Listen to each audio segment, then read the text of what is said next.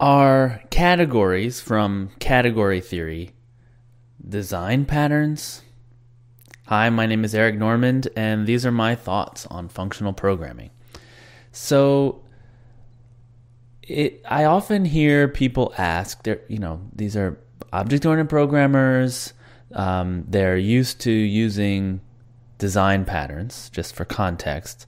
They're used to learning the visitor pattern, the singleton pattern, the factory pattern, and they ask online what are the functional design patterns? And one common answer I, I see a lot is that categories, that is, monads, monoids, functors, those are design patterns. That those are what functional programmers use when they're building their systems and their, their design patterns. And that's always struck me kind of the wrong way. Um, it it just doesn't feel right, and it's only been recently that I've figured out. I think I've figured out why it doesn't seem right to me. When I look at the design patterns, um, what I see is code patterns that are not reusable in the language. Right? So in Java, you can't write a visitor abstract class or a visitor interface and then just implement that and now you have a visitor.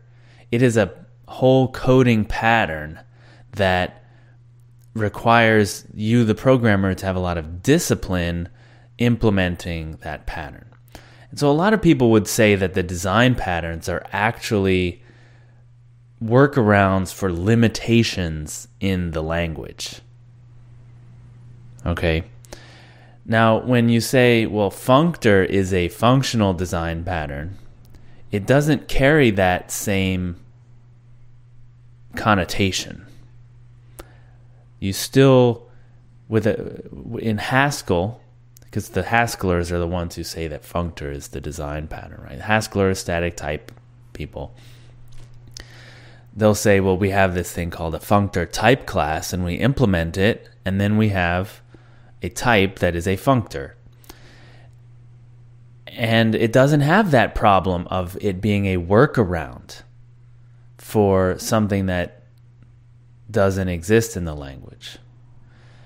That's why, to me, it doesn't seem like that's a design pattern. And why is that important? That that idea that it doesn't have uh, the language doesn't have the feature that allows for the that design pattern to be easily expressed. Because I feel like what happens then is you don't have people looking for patterns that don't have features to support them. Okay, if I were going to use functors in Clojure or monads in Clojure, I would say that's a design pattern or I don't like the word design pattern, but I'm gonna you know work with the the definitions and the terms that are out there. But if you have a a functor or a monad in Clojure, because there isn't any support for that stuff in the language, in Haskell you need the type system to basically make them work right.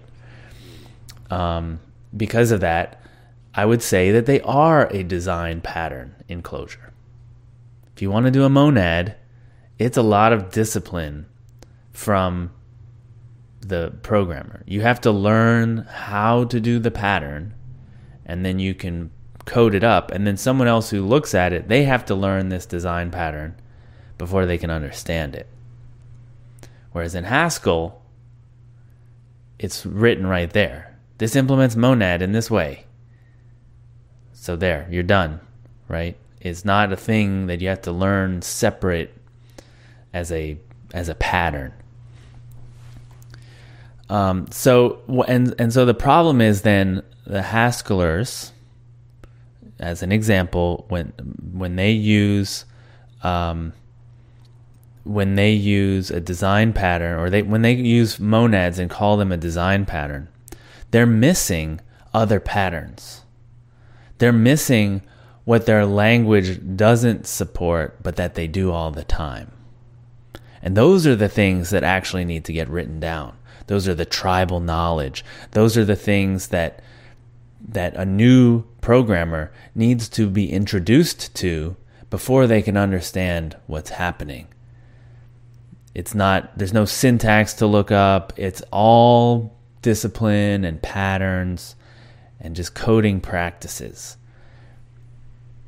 And so if design patterns has any use at all, it's as that. It's as this thing that you can't you you can only recognize that it is part of the pattern because you understand the pattern. There's no piece of code that says this is the pattern and then it's checked by something. I mean the same thing happens in Clojure with say lazy evaluation. Lazy evaluation you could say it's a pattern. In some languages they don't have lazy evaluation. But then in Clojure we do for for sequences and so if if I come to Clojure and I call lazy evaluation a design pattern for sequences, it's not true. Like a lazy list, it's not a design pattern. It's just a fact of the language. But in another context, another language, you actually have to implement that. And it has a little bit of discipline. And how do you use it? And that, that kind of thing.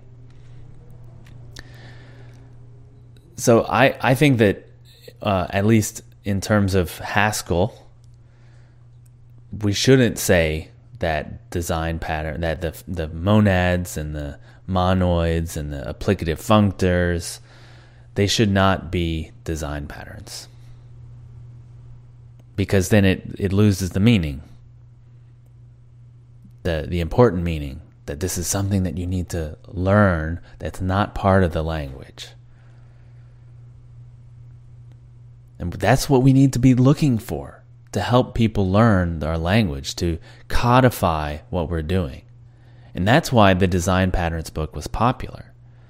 Because people, they learned Java, they learned C++, they knew the language, but they're like, I need more. I need, I need to figure out how to do more with this language.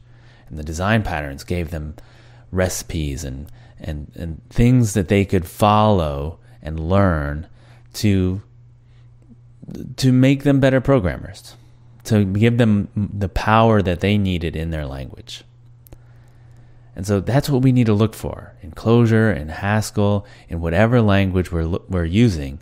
We need to be looking for those patterns that we use all the time that the language doesn't explicitly support. And so in Clojure, I look at stuff like uh, using hash maps to represent entities. There's nothing in the language that says you should do that, but it's very common that we do that. And a beginner looks at it and is like, I don't know how to do this. And there's all these rules about it, right? We're going to use keywords for all of the attribute names. And then the values are going to be whatever type is, is, is appropriate for that, right? And then what if we need to give it kind of a, another bit of information about what kind of entity it is? Well, that's a, another pattern there. Okay, but you can also use hash maps as indices. It's an index where you get to look something up, but the keys and the values are all the same type. Um, what's an example of an index? If I wanted to look up um, entities by key, I can make a hash map where the key is the key, the ID, sorry. Uh, look them up by ID. The ID is the key and the value is the value. Okay, so these are these are patterns that we use that the language doesn't have a name for. There's nothing in the language that says like entity, right, or index. But we do those all the time.